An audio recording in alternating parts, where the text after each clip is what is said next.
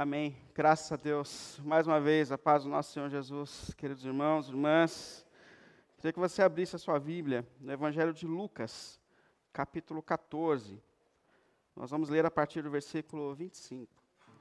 Lucas 14, a partir do versículo 25.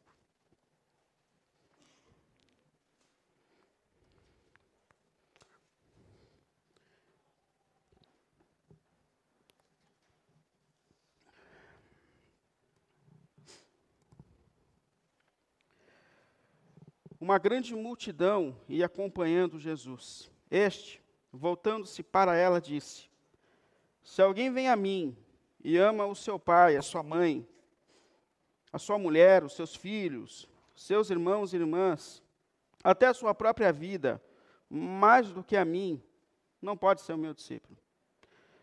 E aquele que não carrega a sua cruz e não me segue, não pode ser o meu discípulo.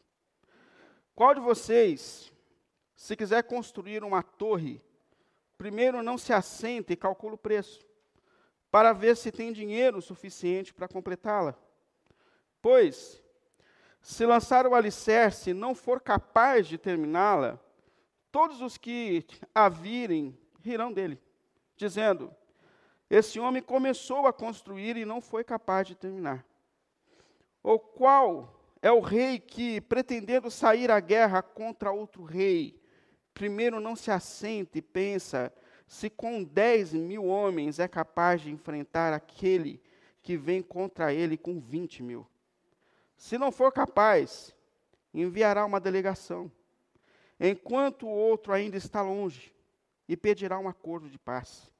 Da mesma forma, qualquer de vocês que não renunciar tudo o que possui, não pode ser o meu discípulo. O sal é bom, mas se ele perder o sabor, como restaurá-lo? Não serve nem para o solo, nem para o adubo. É jogado fora. Aquele que tem ouvidos para ouvir, ouça. Amém? Vamos orar? Senhor, diante da Sua palavra, nós nos colocamos aqui mais uma vez, Senhor. Mais uma vez, para ouvir a Sua voz, para entender a Sua direção sobre as nossas vidas e sobre a nossa caminhada, Senhor. Mais uma vez nós nos colocamos aqui diante de Ti, na dependência do Teu Espírito, na dependência das Suas mãos sobre a nossa vida, para que a gente entenda os Seus propósitos eternos sobre nós e para que a gente encontre forças para nos submetermos aos Seus propósitos eternos, Senhor. Hoje nós estamos dando início a uma nova série de reflexões, Deus. Nós consagramos a Ti cada palavra, cada ensino, cada princípio que nós estudaremos, Deus. Pedimos que o Senhor nos alimente no decorrer nessa caminhada, Senhor, e nos ensine ainda mais de Ti, nos ensine ainda mais da Sua vontade, nos instrua ainda mais nos Seus propósitos eternos, Senhor. Aqueça os nossos corações com a Sua palavra, com os Seus propósitos, Pai. Colocamos cada vida aqui diante de Ti e pedimos que o Senhor nos fale por Sua graça. Em nome de Jesus. Amém. Amém. Pode sentar, por favor.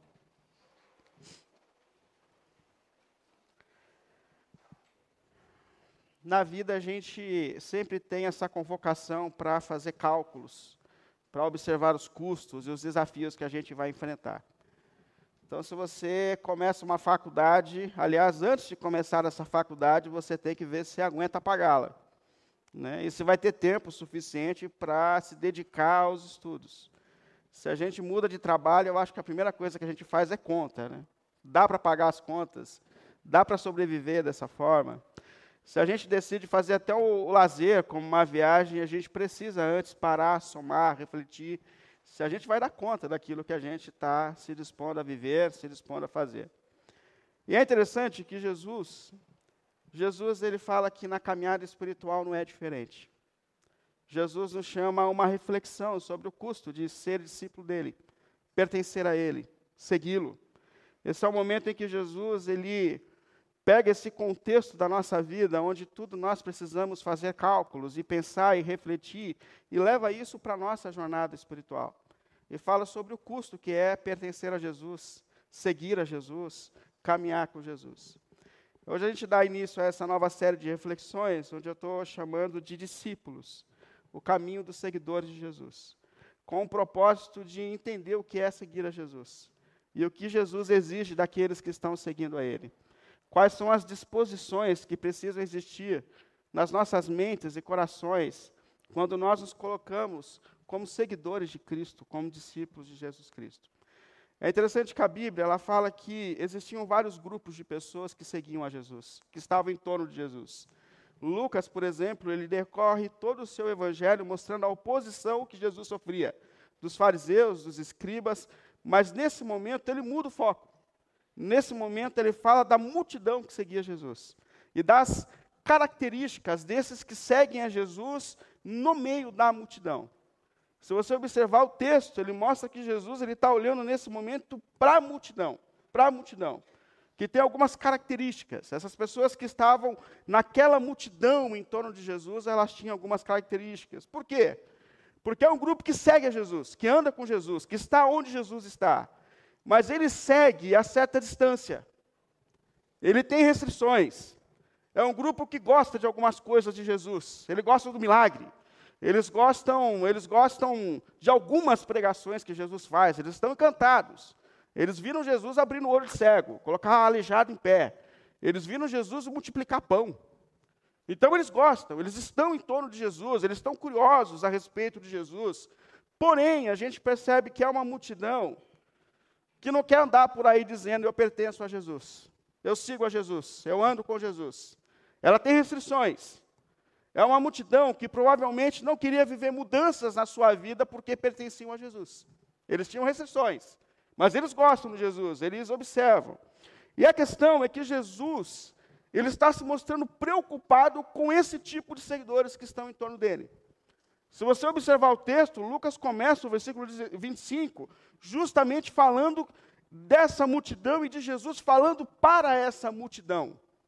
Ele começa a conversar com esse tipo de seguidor que está diante dele. Ele está preocupado com essas pessoas que seguem, mas seguem de longe, que caminham, mas que têm uma restrição, que gostaram dos benefícios que Jesus estava oferecendo, que, que, que querem, mas querem de uma forma impessoal, que talvez estão escolhendo o que, que eles vão aceitar das palavras de Jesus e aquilo que eles vão descartar das palavras de Jesus. E Jesus está se mostrando aqui preocupado, preocupado com esse tipo de seguidor que se coloca diante dele.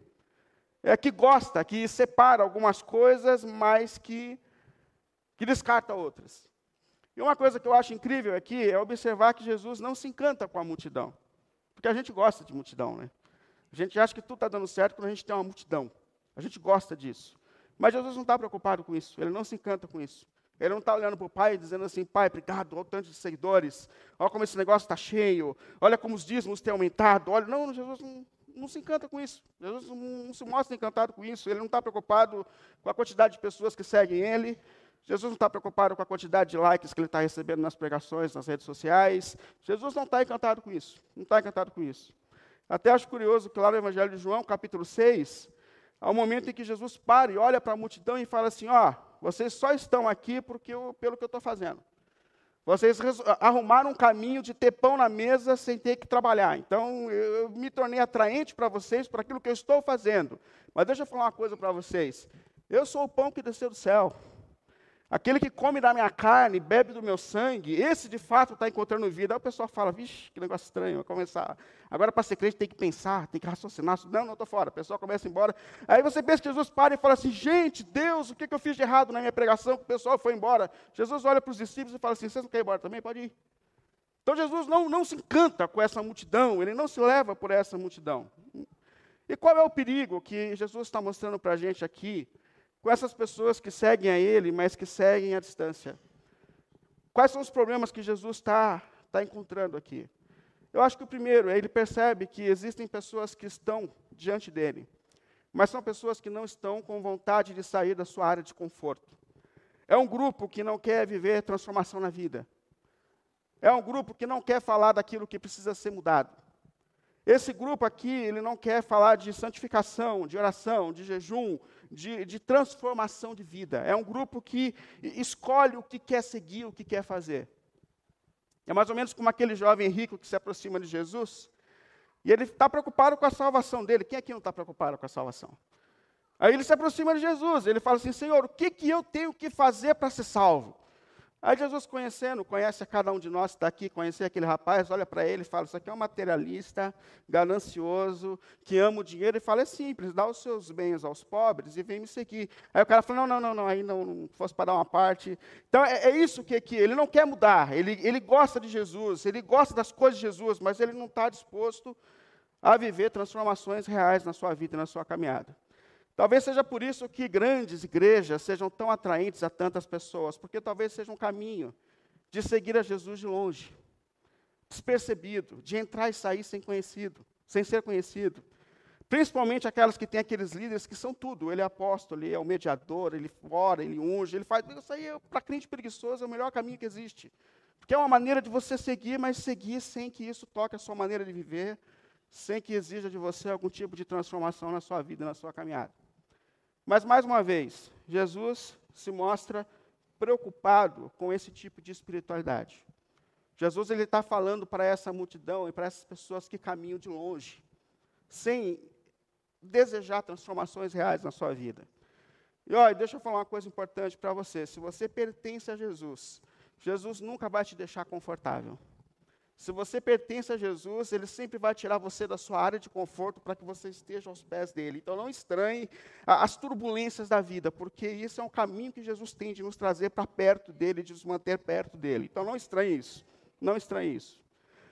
Agora existe um outro grupo que está diante de Jesus, e esses são chamados os discípulos de Jesus Cristo. E o que é ser um discípulo de Jesus? O discípulo é aquele que tem os seus olhos no Mestre e que está perto do seu Mestre o alvo da vida de um discípulo é tornar-se cada dia mais parecido com o mestre. Esse é o alvo. O alvo do discípulo não está mais em si mesmo, mas está nesse desafio de ser transformado à imagem do seu mestre. Então, esse é o alvo daqueles que de fato estão caminhando com Jesus, aqueles que se colocaram como discípulos de Jesus, imitar as atitudes de Jesus, tornar-se mais parecido com Jesus, ensinar outras pessoas também a seguirem a Jesus, caminharem perto de Jesus, ouvirem a voz de Jesus. Esse é o alvo daqueles que de fato estão caminhando, que são como, como discípulos de Jesus. E para esses que querem caminhar de perto, para esses que querem se tornar discípulos, que é o propósito de Deus para a vida de todos aqueles que creem, Aí ele coloca aqui algumas coisas que a gente precisa refletir e o caminho no qual a gente precisa entrar. Primeira coisa, para seguir Jesus de perto, a gente tem que aprender a amá-lo acima de tudo e acima de todas as coisas. Amá-lo, amar mais do que a gente ama qualquer pessoa nessa vida. E é ele mesmo que está dizendo isso. Se você olhar de novo no versículo 26, é justamente isso que Jesus está apontando para a gente. Versículo 26. Se alguém vem a mim e ama o seu pai, a sua mãe, a sua mulher, os seus filhos, seus irmãos e irmãs, e até mesmo a sua própria vida, mais do que me ama, não pode ser o meu discípulo. Isso se repete três vezes. Não pode ser o meu discípulo. Se não houver essa disponibilidade no seu coração, não pode ser meu discípulo. Você não vai conseguir ser meu discípulo. E é óbvio que Jesus não está ensinando aqui para a gente qualquer tipo de desprezo pela família. Aliás, Jesus é o autor da família. É óbvio que Jesus nos colocou para amar a nossa família, nossos esposos, nossos filhos, o marido, os nossos irmãos. Isso é um propósito de Deus para a nossa vida. Mas a gente tem que pensar no contexto em que Jesus está falando isso, onde ele fala isso para judeus que vão chegar em casa dizendo assim: Pai, agora eu pertenço a Jesus, eu entreguei a minha vida a Jesus, e o pai vai dar um salto da cadeira, porque ele é um judeu, que está ouvindo os líderes dos judeus dizendo: Jesus é de Satanás, Jesus faz pelo poder de Beuzebu, Jesus é um louco, e de repente um filho entra em casa dizendo: Agora eu pertenço a Jesus. E Jesus fala: Você vai ter que sofrer a rejeição para o meu nome, sim. Entre a tua família que me rejeita e, e a mim, eu sou a pessoa principal da sua vida. E ele está expressando para a gente esse custo que de fato existe para aqueles que querem seguir Jesus. É você ser no seu trabalho um representante de Cristo, é pagar o preço de pertencer a Cristo, é ter uma agenda moldada pela, pela, pela palavra de Cristo, pela vontade de Cristo. É, é você chegar na sua família agora dizendo: Eu pertenço a Jesus. E o pessoal estranha porque a tua alimentação mudou, o teu jeito mudou, as suas palavras mudaram. É você se colocar diante da sua roda de amigos agora como um pertencente a Jesus. É um preço a ser pago. É um preço a ser pago. Eu lembro que a gente tinha alguns amigos, tem ainda, né? E era assim, um ambiente assim, sabe a roda dos escarnecedores que a gente leu no Salmo primeiro, que você sentava na mesa e e, e, eu lembro assim que eu saía de lá sempre com um peso na minha vida, assim, sabe? Eu falei, não sei, tem alguma coisa de errado quando a gente vem aqui. Aí eu falei para Simone uma vez assim, eu falei assim, olha, a próxima vez que eu vier aqui eu não vou falar mal de ninguém. Vou mudar, preciso virar crente. Então, ainda bem que Jesus é paciente com a gente, né? Aí eu fui, depois de um tempo, eu sentei e começou, aquele não sei o que, surgiu o nome de alguém, o pessoal mandou barra e tal, e eu quietinho. Não é fácil não, mas fiquei quietinho, fiquei quietinho e tal. Aí houve um momento que alguém olhou e falou assim: Ah, o William agora parece que está querendo virar crente, agora não fala mal de ninguém, agora está esquisito, não sei o quê e tal. Eu não falei, eu não falei, eu saí com alívio. Mas é de fato pagar o preço de viver mudanças, de não simplesmente mais fazer parte do ambiente da roda, mas de perceber, das pessoas perceberem que a gente agora pertence a Jesus Cristo. Mas sabe que a nossa geração ela tem um problema muito sério. A gente prefere ressignificar as coisas do que viver transformações na nossa vida. Pode prestar atenção nisso. A gente muda a palavra, a gente muda a lei de Deus para que a gente não tenha que mudar. A gente faz uma nova leitura de tudo para que a gente não tenha que mudar. Mas aí é que está a questão. Jesus está dizendo: seguir a Jesus não é colocar Jesus na tua agenda. Seguir a Jesus é entregar a tua agenda a Jesus. É dizer: a minha vida é tua, o meu tempo é teu, os meus dias são teus, tudo é teu, a minha família é tua. Tudo é teu, Senhor. Tudo é teu. Eu acho que surge até uma questão na nossa vida, porque a gente vai pensar assim, mas quem é Jesus para exigir tanto de mim? Para ser o centro da minha vida, a razão de tudo. Quem é Jesus para que eu ame mais do que eu amo minha esposa, mais do que eu amo meu filho? Quem é Jesus? É simples, ele é Deus. Ele é o Criador de todas as coisas. O que Jesus está fazendo aqui é lembrando a gente do primeiro mandamento, onde não terás outros deuses diante de mim. Isso é que ninguém, que nada ocupe no seu coração e na sua vida o lugar que é meu. Eu sou o teu autor. É Jesus quem está no início de todas as coisas e que decide nos criar. Ele é o doador da vida, ele é o sustentador da vida. Portanto, nada mais justo de que Ele tenha a minha agenda, de que Ele tenha os meus dias, de que Ele seja prioridade das minhas decisões, no meu caminho, na minha faculdade, das minhas viagens, nos meus destinos. Ele é o dono da minha vida, Ele é o dono da minha vida, Ele é o sustentador da minha vida. E a partir de Jesus, eu tenho um ressignificado para tudo em mim. Por quê? Porque eu amo a minha esposa, porque esse é o propósito dele para mim. Eu amo e cuido do meu filho, por quê? Porque essa é a vontade de Jesus, ele me ensinou isso. Eu, eu luto para ser um bom profissional, não focado mais no meu sucesso, mas para que Cristo seja glorificado em mim. É um novo sentido para a vida. Eu luto para continuar pregando o Evangelho, não, não por causa de reconhecimento de igreja, por causa de multidão, mas porque foi isso que Jesus me chamou para fazer. Jesus ressignifica toda a nossa vida, toda a nossa história. E ele está dizendo que o primeiro passo, amá-lo acima de tudo, amá-lo acima de todas as coisas, para quem quer de fato caminhar como discípulo dele. E segundo, não só amar a Jesus acima de todas as coisas e todas as pessoas, mas é amar a Jesus acima de mim mesmo. Por isso que ele continua no versículo 27, ele diz assim, ó: "E aquele que não carrega sua cruz e não me segue, não pode ser o meu discípulo." E a gente tem que refletir sobre o que significa tomar a cruz. Porque, como dizia Charles Spurgeon, ele falava que todo crente é um carpinteiro. Porque a gente mesmo constrói a nossa cruz, não é mesmo assim? Mas o que é a cruz? A cruz é meu marido, tranqueira, que está em casa, está no sofá agora, que não veio para a igreja. A cruz é minha saúde, é minha luta. A cruz, a cruz é o meu trabalho, alguém que está me perseguindo no ambiente de trabalho. A cruz é meu filho que dá problema. Não é isso que Jesus está falando.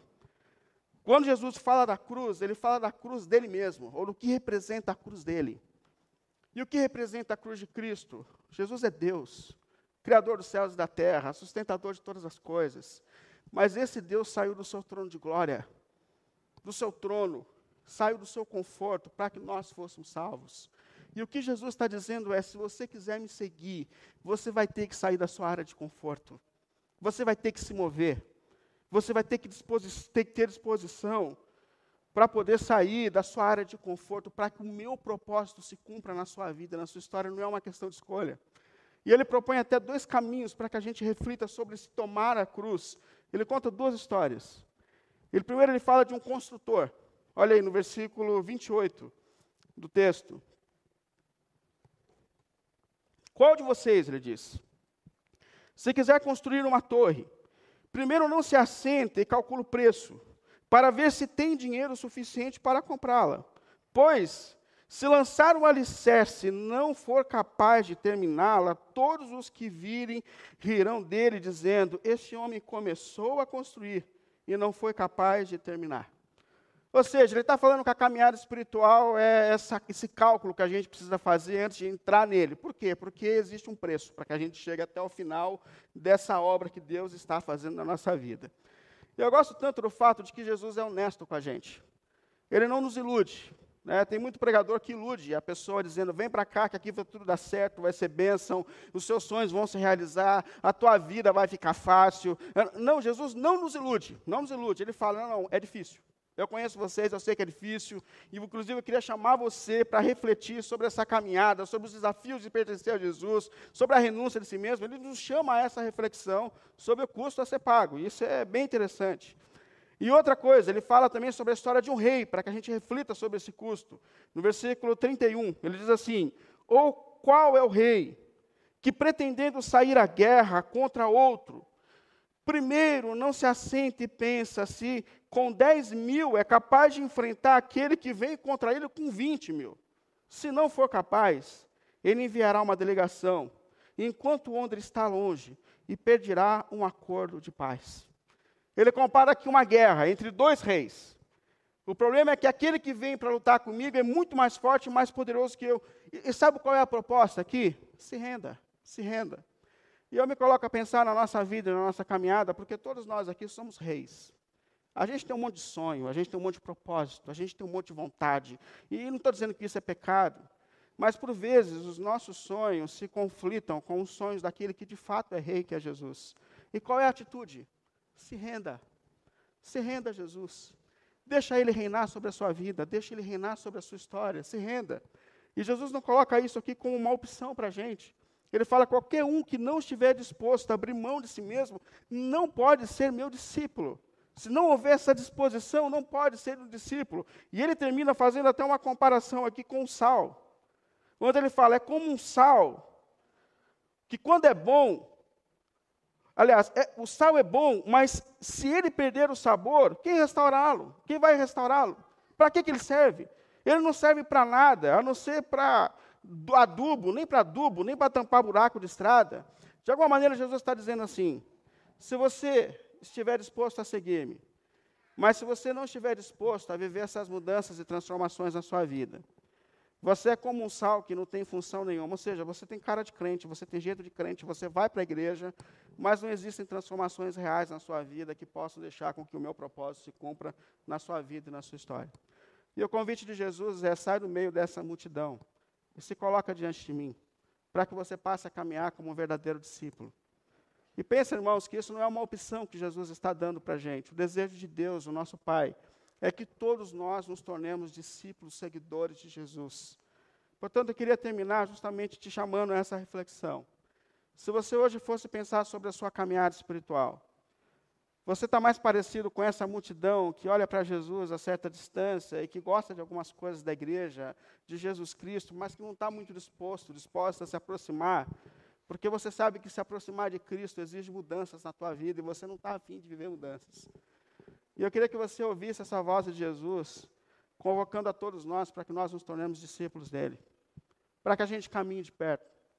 O sangue de Cristo derramado na cruz não foi só para que nós tivéssemos bênçãos de acordo com essa vida, mas o sangue de Cristo derramado na cruz foi para que esse caminho voltasse de novo a existir, para que nós tivéssemos uma comunhão com Deus. Jesus deu a vida na cruz para que o nosso relacionamento com Deus fosse restabelecido. E a gente não pode jogar esse caminho fora. Então entre por esse caminho, se coloque aos pés do mestre, se aproxime, mesmo que isso exija assim mudanças na sua vida, renúncias, novos caminhos a serem pensados, transformações.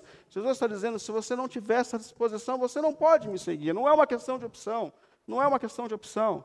E o convite de Jesus é que você pegue a sua vida com as suas falhas, com as suas fraquezas, com as suas limitações, com as suas inconstâncias, e que você se aproxime dele dizendo: está aqui a minha vida, Senhor estou me aproximando de Ti. E sei que só diante de Ti eu posso viver transformações reais na minha vida. Que Jesus encontre entre nós e desperte entre nós um coração de discípulo, de pessoas que querem caminhar perto de Jesus. Mesmo que isso exija de nós transformações, mudança, renúncia, não há um outro caminho a ser seguido a não ser o que Jesus tem colocado para a gente.